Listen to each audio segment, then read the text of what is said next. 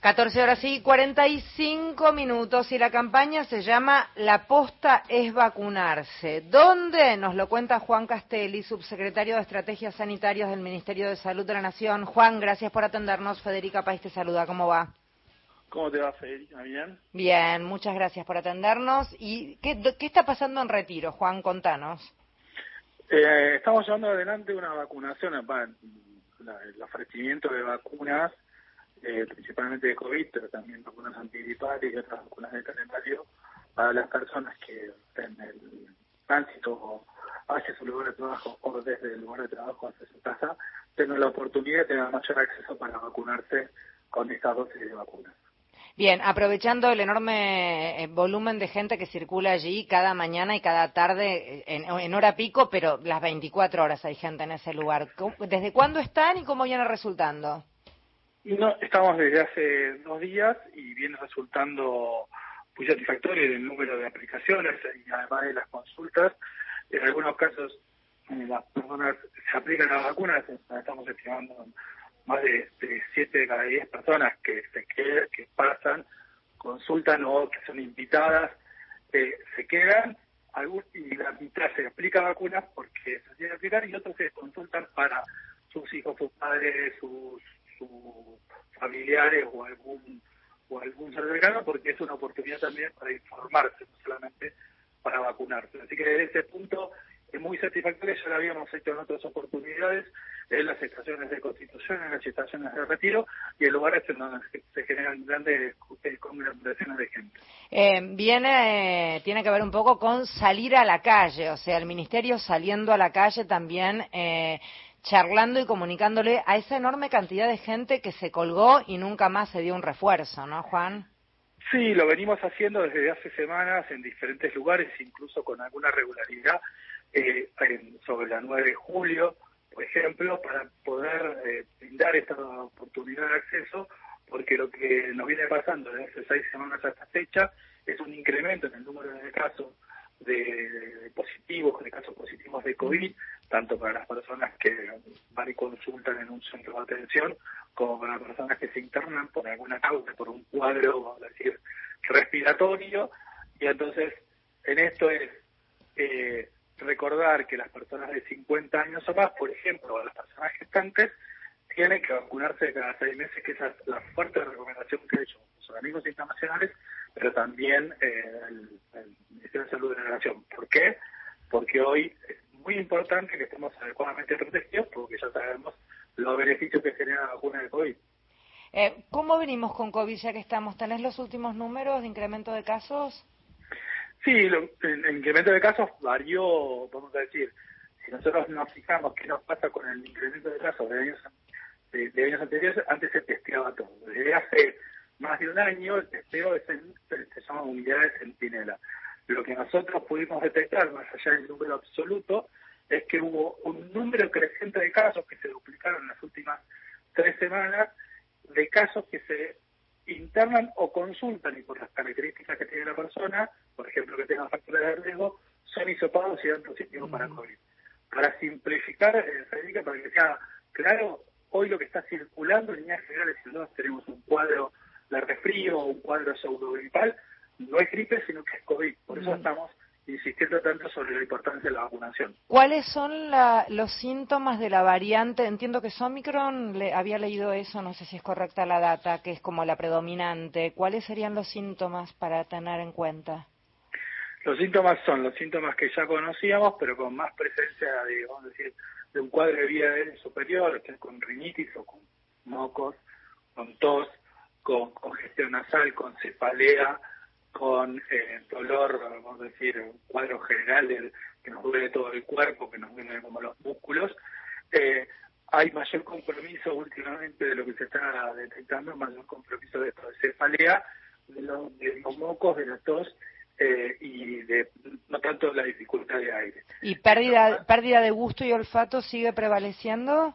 Pérdida de gusto y olfato sigue porque es una característica de, del coronavirus, que haya una alteración, o hay una alteración o una pérdida. La alteración es más frecuente de que empecemos a sentir los sabores diferentes y es un síntoma que incluso puede aparecer antes de que aparezca el cuadro de congestión. Y no tanta fiebre, por eso eh, hay personas que están consultando porque les llama la atención, que se sienten como cansadas, como muy congestionadas, y dicen, no tengo fiebre, pero es COVID. Bien, Marito. Hay que, ¿qué tal Juan? ¿Cómo va? Eh, ¿Hay este, algún operativo previsto para el periodo este de elecciones? Estoy, estaba pensando mientras escuchaba que votamos en el 21 en medio de la pandemia con una gran operación del Ministerio de Salud recordando, protegiendo y además vacunando. ¿Alguna cosa que haya este, en el camino como previsión? No, aprovechando, es buena pregunta, digo, también el clima nos da la posibilidad de que hoy estemos con más presencia, no solamente en, lugares como de alta concentración, como las estaciones de trenes, sino que las jurisdicciones también tienen programadas actividades previniendo esto, de que digo, tenemos que incrementar el número de personas con refuerzo, porque una de las cosas que, estamos viendo, o que, que sí tenemos información, es que las personas que, por ejemplo, tendrían que estar vacunando con más de 50 años, hay más de hoy de 9 millones de personas que hace más de 6 meses que se aplican la dosis de refuerzo. Entonces, con esa información, las jurisdicciones están estableciendo estrategias que no sean solamente vacunatorios fijos, sino que vacunatorios de estas características, que se llaman extramuros. Y se plantean de acá, a, digo, no solamente al 22 de octubre, que tenemos todavía más de un mes por delante, sino de las próximas semanas que vayan incrementándose los lugares de acceso o el ofrecimiento de vacunas.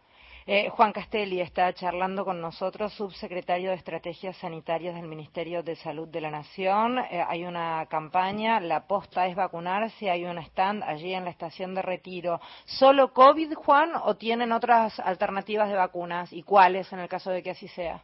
No, se están vacunando con, vacunas de, COVID, con vacunas de influenza y todavía con vacunas de, calendario, principalmente vacunas de adultos, porque lo que más se es adultos que es la vacuna la doble, eh, que es la vacuna contra el tétanos y la difteria.